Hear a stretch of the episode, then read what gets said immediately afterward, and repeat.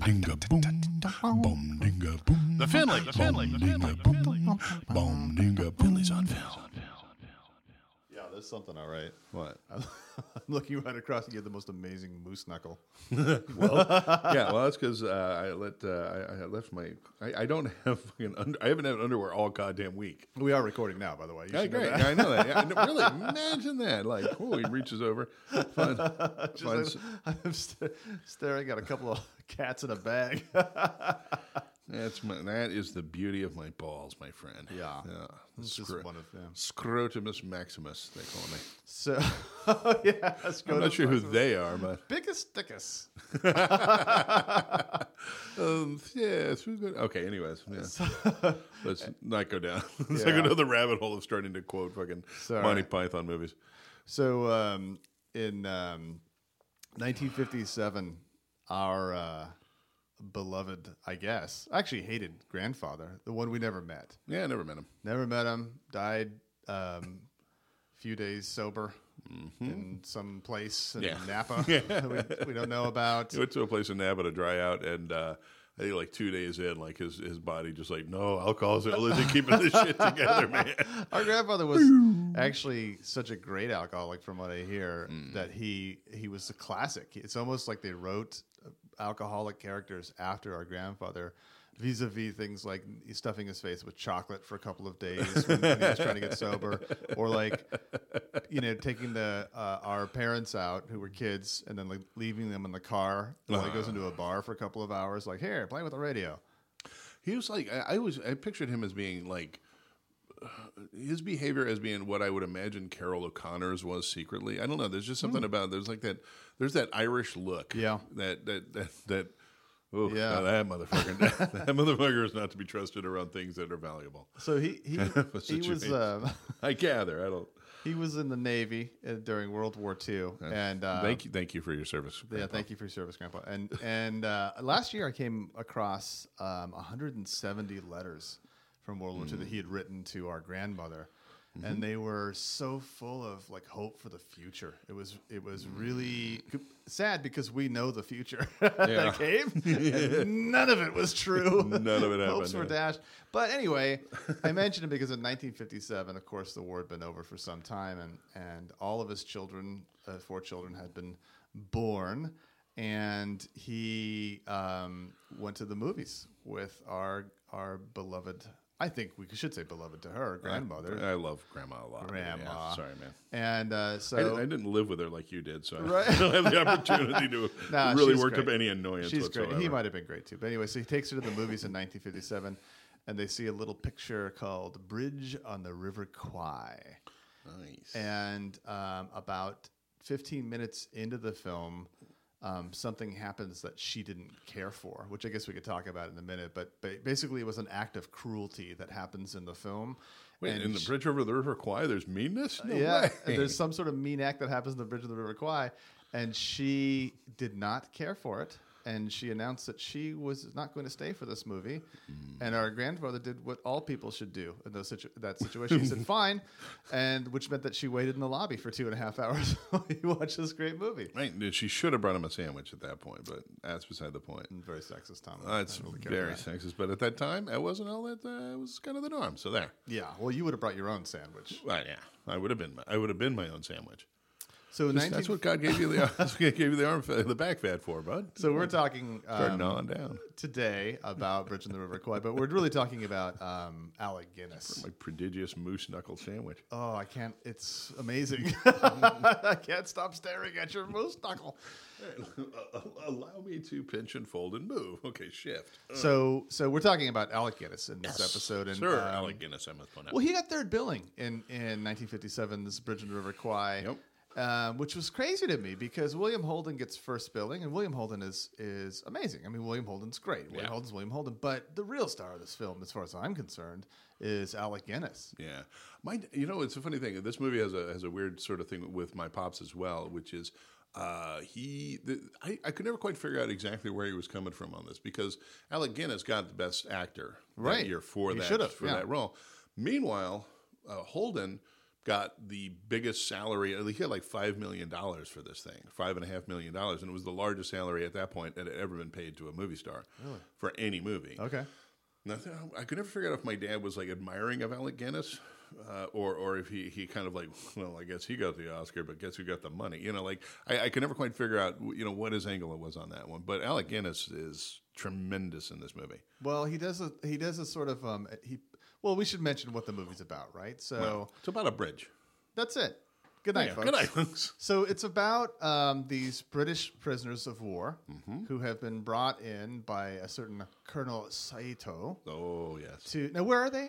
Uh, this is uh, this is Burma. It's going to Rangoon, right? Yeah, The- it's the like- yeah, right. Okay, so it's Burma, and and they um, so a couple of hundred British soldiers have been ordered to surrender. Now that's an important aspect of the film. They've been Correct. Mm-hmm. ordered to surrender, and um, they make their way to this camp, Mm-hmm. their new home.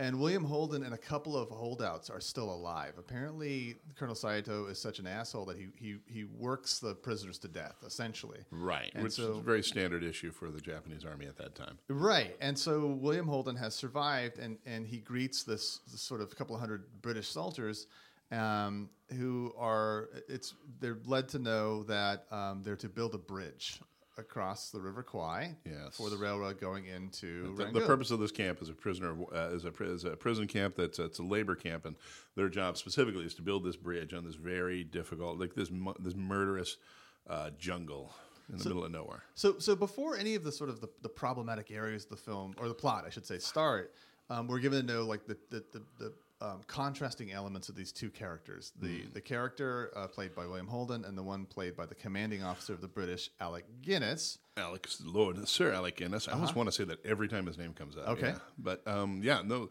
and, and and not just them. It's like they are both like broad representations of America and Britain. I suppose so, right? Because the because Alec Guinness um, now says this basically. Um, when he's he, someone brings up the idea of escape, ha- having an escape committee or, or so forth, or, and, and so mm. forth. He says, "Look, we were ordered, to surrender, Right. And so it would actually be a breach of Our orders, our orders to try if to escape. we try to escape. Right. And William Holden, of course, is aghast. Like, what are you talking about? That's crazy. I mean, chances of escape here are are, are not great, but you it, chances of survival. He says, if you don't escape, mm. you'll be worked to death. It's Right. crazy. And also, William Holden is. Um, is William Holden? He's he's kind of similar in most of his movies in that he's the cynic, the cynic with a heart. I, I was just thinking that as we were talking about that, I was thinking like, why, how many how many war movies is he in where he is anything but a prisoner of war? Now that I think about it, Well, there's Stalag uh, Seventeen and this one, and but it's not a lot really. Wait, wait. You're saying he's often a prisoner of war? He seems to be he's he, he's ca- he's he's well cast as just a prisoner of war, like the cynical prisoner of war. Well, a cynic in any case. I don't know that the prisoner of war part because you have um, Bridges, Bridges of Toko-Ri. Uh, yeah, sure, okay. You have the yeah. counterfeit traitor counterfeit traitor, yeah, done already. yeah. But I'm talking about like somebody like in a combat situation. The only thing I can think of off the top of my head is that what was it? Uh, that horrible uh, Kelly's Heroes sort of a movie. Yeah, Kelly's Heroes was No, it wasn't. But wasn't Kelly's Heroes. It was something else. The Devil's Brigade. the. Devil's Brigade. Devil's yeah, Brigade, right. Yeah, yeah, yeah. Oh, okay. S- You're right. You're right. Okay, but, but anyway, the point is he's contrasting. Uh, his character is contrasted to Alec Guinness. Alec Guinness is rule of law, um, Mm-hmm. righto. It's it's sort of a parody almost of the British. You know, righto, everything stiff upper lip. The whole Absolutely. Like he would, and he will, he will not bow. Well, and also like the, the like the the racism of Britain as well. He's not going to bow to some little yellow man in a camp out here. So one of the things he does is he basically stands up for him and for his men for their rights to a certain amount of dignity and a certain amount of you know yeah. you know and and and that so and he the he goes through hell to get that point across. Well, so Saito basically says all the new prisoners will, will work on the bridge, conducting manual labor, including the British officers. And Alec. Guinness points out that it's against the Ge- Geneva Convention to make officers work in a manual labor capacity. Right. And this becomes the sort of the tension, the initial tension of the film is that Mm-hmm. Colonel Saito and Uh, Guinness. Guinness, Alec can't Guinness's character's Remember the character's name? The colonel, colonel something or other. are at loggerheads about this, Mm-hmm. and and so Colonel Saito puts all of the officers, including Alec Guinness, into like this hot, Sweat hut. the sweat hut or the sweat box. in Burma yeah, which during sounds during a perpetual summer. This is, by the way, this is the point at which our grandmother walked out of the film. Oh, is it? It was about the sweatbox. she Ah. couldn't stand it. Yeah, well, you know, it's funny because grandfather because her grandfather was in the was in the Navy during World War II, and he Yeah. was in this theater. This was his theater of war. Yeah. Was in the uh, was over in the uh, China Burma. Someone should have given him the hook. Mm-hmm. Or they should give us the hook. This episode is not going well. oh, I don't know about that. I'm liking this part. All right, so look. The, anyway, the point. Attack. The point is, is that that's the, the major tension of this film is between Alec Guinness and this Colonel Saito about Yeah. whether British officers should be forced to conduct manual labor. In the meantime, while all of this is happening, it's a distraction for William Holden William to Holden. actually make his escape. He makes an escape. He makes an escape. Uh, it's assumed that he's actually drowned by the Japanese officers, but he does actually make the escape. Right. Um, and and all of this is happening, and and um, not Donald Pleasence. What is his name?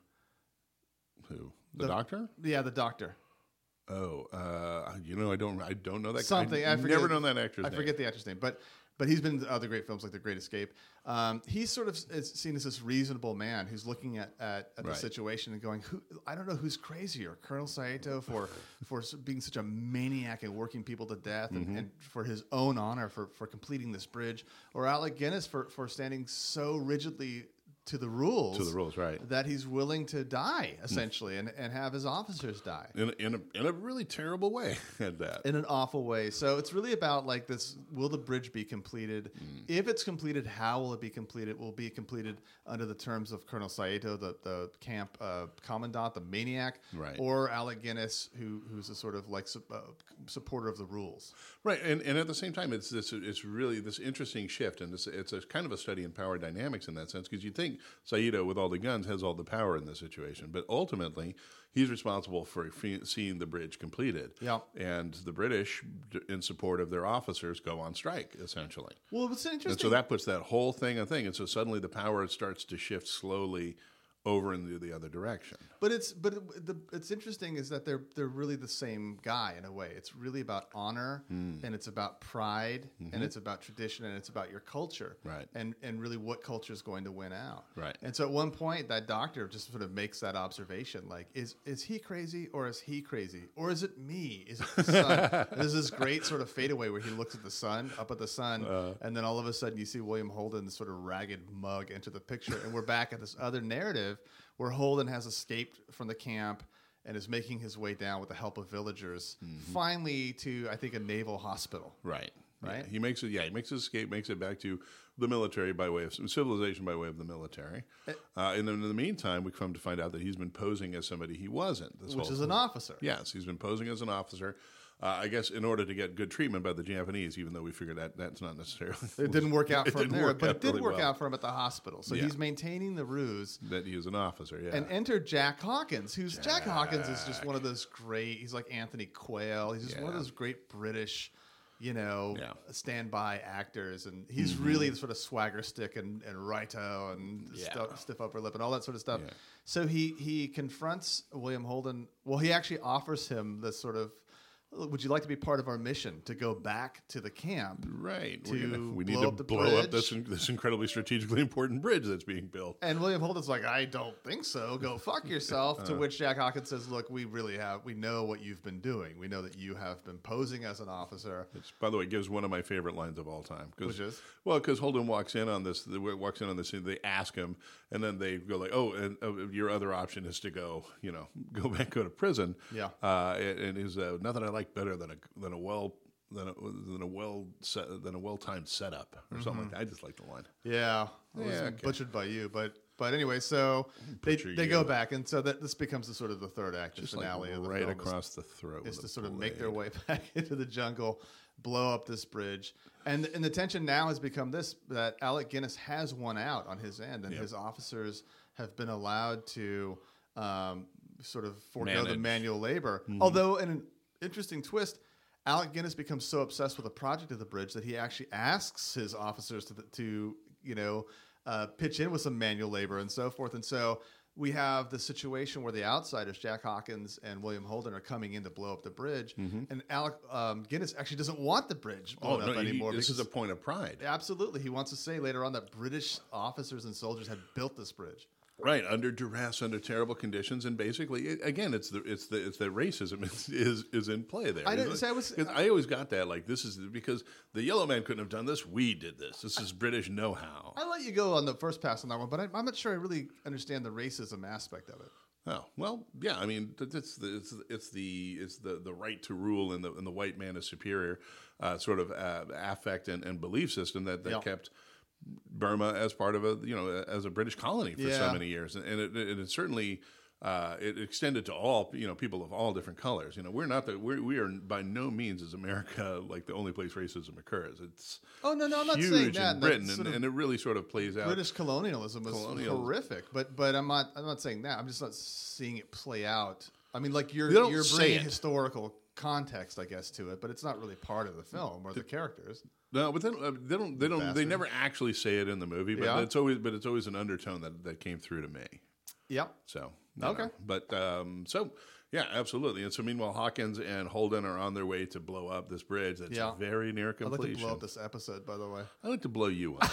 Like just to. leave off the word "up," please. No, I just like to just like a, like a, like a, just like a like a large metal straw up your ass and just like just I don't know what's going wrong today. Just boom. This might be as good as anything we've done. I can't tell, but it's, it's terrible if it is. yeah, it's a little disjointed, but We're whatever. just all over the place. We're Yeah. stuttering, mothering fucks. Anyway, so look, Bridge of the River Kwai, 1957. I think I've always loved this film. Yeah, yeah. It's got rewatchability. Um, Guinness is amazing in it. Mm-hmm. The the art di- uh, the the art direction choreography whatever. choreography, the the the choreography is dancing, isn't it? uh, shut up. the cinematography, I think is the word you might be looking for. we're- It is magnificent. The cinematography is absolutely magnificent. Yeah. Uh, and uh, it's it's uh, just a fair warning. I think it's a long film. It's it's it it is a long film, but Yep. I think it's totally worth it. It's got these two disparate stories going on. You got to go back and forth between the two. I could see where it could be a little challenging for some people, but I think it's a fabulous movie. Yeah, This is David Lean, isn't it? David Lean. And Yep. this is, I mean, so we're looking at a precursor by a few years to um, Lawrence of Arabia, Dr. Zhivago. So it's got that sort of sprawling feel to it. It does have that sprawling feel, and at the same time, he uses the cinematography uh, magnificently to capture the claustrophobia of the jungle at the same time, which Yeah. is a very, in a very different sense from Lawrence of Arabia with the, with the sprawling landscapes Yeah. and all that kind of stuff. But it's definitely David Lean, you know, at his at his finest, and the whole whistling at the beginning. That's like, that's like an iconic thing. I think Yeah. people know that song without having any idea where they know it from. Yeah. You know, and uh, just a little, little historical fact: that bridge is still standing. That it was You're actually kidding me. it's based on a true story. I didn't know that. Oh yeah, yeah, yeah. Well, based very loosely, of course, on a true story about this this bridge, Okay. and uh, yeah, it's still standing. Last I heard, Your moose knuckle's still standing, I can tell you that much. that's not the only thing that's going to be standing.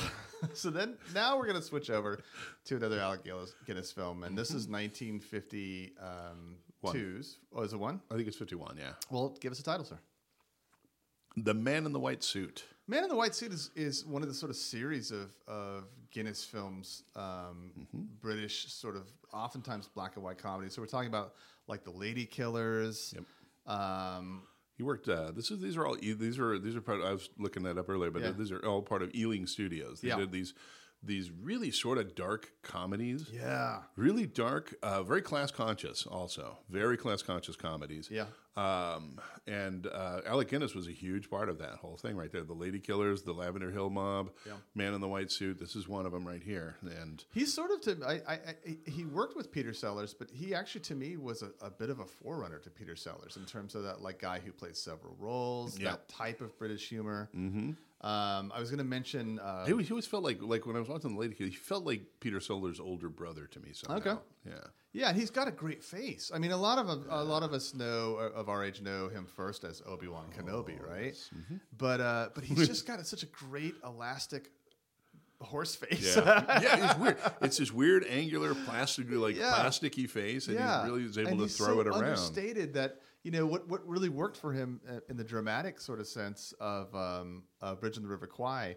Um, also works uh, to the same sort of degree in, in these little comedies, and so Mm-hmm. like the Captain's Paradise is this. Have you seen the Captain's Paradise? No. He plays a captain who who goes between. Um, uh, I forget where he goes between two countries. Anyway, England and Spain, I think, and he has a wife on either side, and the wife, the, the Spanish wife, is this sort of like "Ay caramba!" sort of this really amazing, like hot dancer Uh-huh. woman, and then he, the the wife on the English side is this sort of like she knits socks. And he loves his life and his, his his whole life, and then and then there's the time in between where he can just be with men on the boat and play poker. And Nice. It's just, it's great, and the horse's mouth and and uh, kind hearts and coronets. He's just a brilliant, brilliant um, comedic actor. I Wait, think. it, it, his ability, like, okay, so let's take like uh, Lady Killers and uh, Man in the White Suit. Okay. Lady Killers, it's, it's he's playing this broad comedy. He's playing this this hilarious character Yeah. with a lisp, who's a, who's a doctor and a master criminal, Mm-hmm. you know. But he's playing with with this lisp, and if you didn't know. I don't know. He's just he melts so much into his roles. Yeah. Like he is so much a part. Like and taking the man in the white suit, he's almost a cipher through eighty percent of this movie. Yeah, well, I mean, it's almost. I, I guess some people would call it method acting, but it's it's also that the movies themselves are such absurdist movies Mm-hmm. that it, it's jumping into it or becoming part of the absurdist wallpaper is his specialty. It's- exactly like his ability to be almost no, nothing It's like uh, his ability to be almost you know, like almost non-existent on a screen Yeah. is amazing too yeah, yeah, yeah. but still commanded at the same time So the Man in the White Suit Uh. for 1951. The premise is it's just bizarre. It's absurd. He works at a, a couple of textile, you know, factories. Go ahead. i was just going to say this is I, I'm, I'm very interested to see where you come down on this movie Mm-hmm. because this is essentially a science fiction movie Uh, go ahead. How, explain what you think. of science comes in shifts shifts the dynamic in, in a culture and then, then the movie is about what would that look like and how that would react and so in, in essence this is classified as a science fiction movie I don't know. Would like a, a a movie about the Fountain of Youth be considered a science fiction movie? if somebody made it, yeah. If if it came out of, if it came out of science, it would be, yeah. That's it's a funny thing because science fiction a lot. Of, I think there are a lot of misconceptions as to what actually you know is science fiction. Like Star Wars actually isn't science fiction. It's not considered science fiction. I'm gonna just let you. I'm interested. Just say more. Well, no, I mean, the, like Children of Men. That's a really good movie, and it's you know, uh, uh, it's it's something happens uh, caused by caused by men, caused by science, or something like that. That shifts the that shifts the foundation of society in a sense. Doesn't have to be very large, but it can be it can be very small, but it can be. Uh, but typically, it can be very profound, and Does that's the essence of what science scientific fiction. method, or could it be anything? Or could it, because then If magic does it, then it's then it's fantasy. no, but so 1984 is classified as as a science fiction work by some, Yeah, sure. but but all that all that changes there is the government.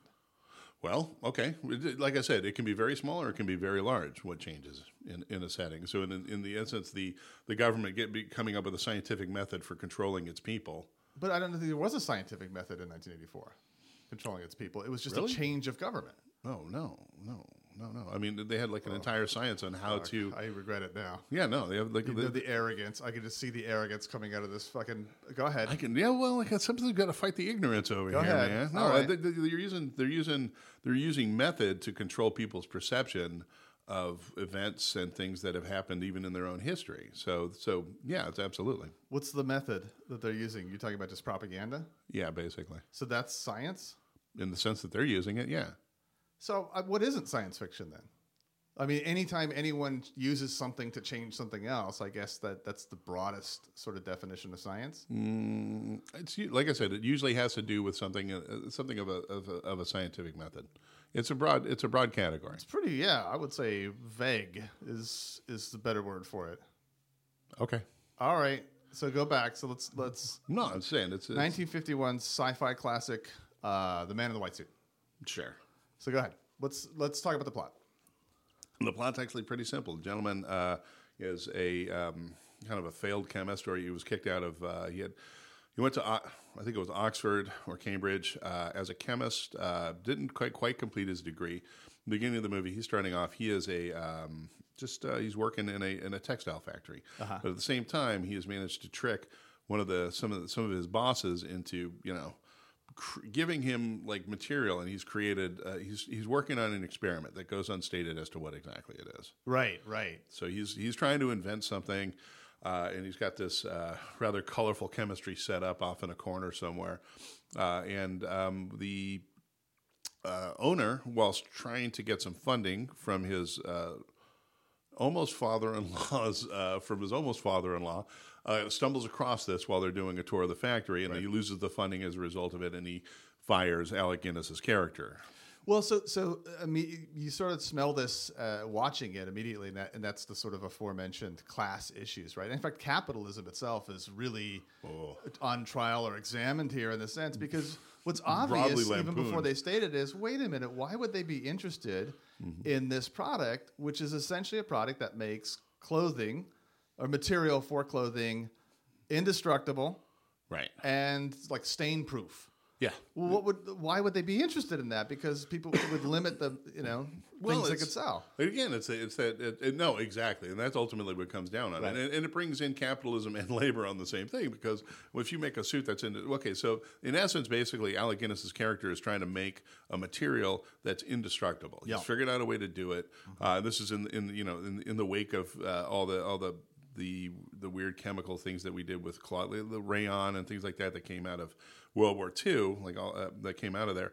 Um, and so he's come up with a new way, and he's going to push it even further. And he's basically created um, an indestructible uh, material that can't that doesn't need to be cleaned. It, it actually repels dirt. Right. So it it it becomes clear. I mean, one guy approves it. One of these these sort of uh, factory managers because he's just thinking about progress and how interesting Exactly. it is. And then it's pointed out to him by everyone else. This is this is going to kill us. He's going to murder us. and the workers don't like it, and the owners don't like it, and so here you see them both coming down on the same side Mm-hmm. um, of greed, really, essentially. Yeah, yeah, absolutely. And it's like, and, and I love the fact, uh, like, uh, they take a because it's Ealing Studios, they take a lighter hand with the uh, with the with the unions a little bit. Yeah. But I like the fact that like the old old guy who really represents capital in this one is like this grotesquely feeble Mr. Mr. Burns, yeah, for sure.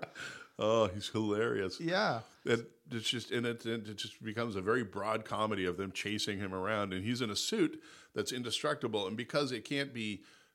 It can't be made dirty. It can't even be dyed, so it actually glows in the dark. So he's in a white suit running Yeah. through these black streets, to being chased by a mob, essentially. And it's you know you feel for him. I mean you you understand pragmatically what everyone else's problem is with it, Mm-hmm. but but you feel for this guy because you know he's he's done something that no one else has done, and yet And he- maybe he has no perspective to see understand what they're getting at. It's just it's just something new that no one else has done. And there's always the th- there's always this possibility that maybe he's right. You know what I'm saying? Like maybe we need this material to move forward in another way because this can have really broad applications all the way across. Yeah. All the way across society. Maybe this is the next step and by fighting against it. You know, this is the solar. Well, it's abs- oh, it's yes. I was gonna say it's it's what it's our discussions today about replacing coal or something. Right. you Like how amazing what would our life be like if we never had to worry about another buying another piece of clothing again? right. Absolutely. And so, wouldn't, wouldn't that just be an improvement of some kind? But it can't be because there's already vested interest in even cleaning clothes, like, there's, like a cleaning lady. Yeah, uh, absolutely, all of that stuff. I actually found myself stupidly um, thinking during the film, like, well, but maybe they could invent new styles, and and then people lose weight and all of this sort of stuff. And I thought, wait, what, what am I doing? I'm, I'm actually trying to argue some, my way through this absurdist sort of premise, but but it's relevant. You know, and and and the, now I think there's a lot of this is a very British movie in Yeah, a lot of ways. sure. It's very British because of the way first off the way it portrays class, Mm-hmm. and also because it deals with the uh, with the with the um, the clothing manufacturer Yep. world, Mm-hmm. which is really big historically. That's the basis of Britain's colonialism almost, you know. And so it so it has a resonance over there that it, it looks a little absurd on this part. It's a little like watching Atlas Shrugged and going, these people, you know, in, it said in 2015 where these people are worried about a train. You know, it's a little anachronistic and weird. Yeah, yeah, yeah. Uh, but uh, but but but but again, I think it had a serious relevance, particularly in the post World War uh, II era in uh, in Britain at the time. So yeah, Yeah. great. I loved it. I, thought I it was a loved great it movie. too. I loved it too. I have a hard time. I knew I would. I, I, I think that, that something like the Captain's Paradise or the Horse's Mouth um, or the Lady Killers, uh, those are better than this. Uh, for sh- I think, but this was really good. They're more clearly a comedy Yeah, than okay, this one. fair was. enough. There's a lot of really there's a there's a lot of dark humor in this. Yeah. But you got to be looking for it. It's not as it's not a simple joke anywhere. Yeah, very good. movie. Yeah. Well, I guess it's like two two thumbs up or whatever for these films, right? so, yes. Bridge the River Kwai, mm-hmm. and then If you're in the mood to watch, Sir Obi Wan Kenobi. I was gonna say like Blade Runner or or any other sci-fi classic like Man in the White Suit, then um, this would be a good one. you don't know if you're fucking with me or if I maybe won you over a little bit on this. no, not at all, because uh, I w- I- that suit didn't the fiber in that suit didn't stretch as much as you did to make that point that somehow Man in the White. I love making those points. Look too, it up on way. Wikipedia, dude. It's it, it even says it there. Like I'm not making this up. Oh, go to a trusted source. You're saying. Yeah, if you like, or elsewhere. dumbass. Look it up on Wikipedia. Is my favorite rebuttal ever. look it up on Wikipedia. Look it up on the Why internet. don't you look it up on my nuts right here? Well, they're right there. Exactly. Try it on the right. It says "fuck you." yeah. Well, this might be one of those episodes that they find later on in a vault. I don't know, but I think it's, this might be the episode they use uh, in a court of law. Fuck bag. all right, asshole. Catch you later. Adios. Oh, hold on. Before you do that, let's do a little bit of the let's do a little bit of the business here. Sure. Hey, uh, Give 'em the everybody! business, thanks, uh, thank you uh, to to our beloved Finlaysians. Come check us out on um on our on uh, finleysonfilm.com. Uh, join us on Patreon if you like. We could uh, we could use some help there. Um, also, uh, you know, go, join us on iTunes. Check us out there. Uh, rate us, listen to us, and uh, you know, give us a give us a rating and a review. Tell tell us what you think. No, I don't think you should recommend that after today's episode. I don't think you should recommend anything ever. Is iTunes a science fiction? What's that? Is iTunes science fiction? It is the future, and I realize that frightens you. And it, well, it should, because I know you well, Well, enough people- to know that your future is not there bright. are ma- men and women, and they they do things with things. That's ah, science fiction. What a weasel. Catch you later. Sucker of balls.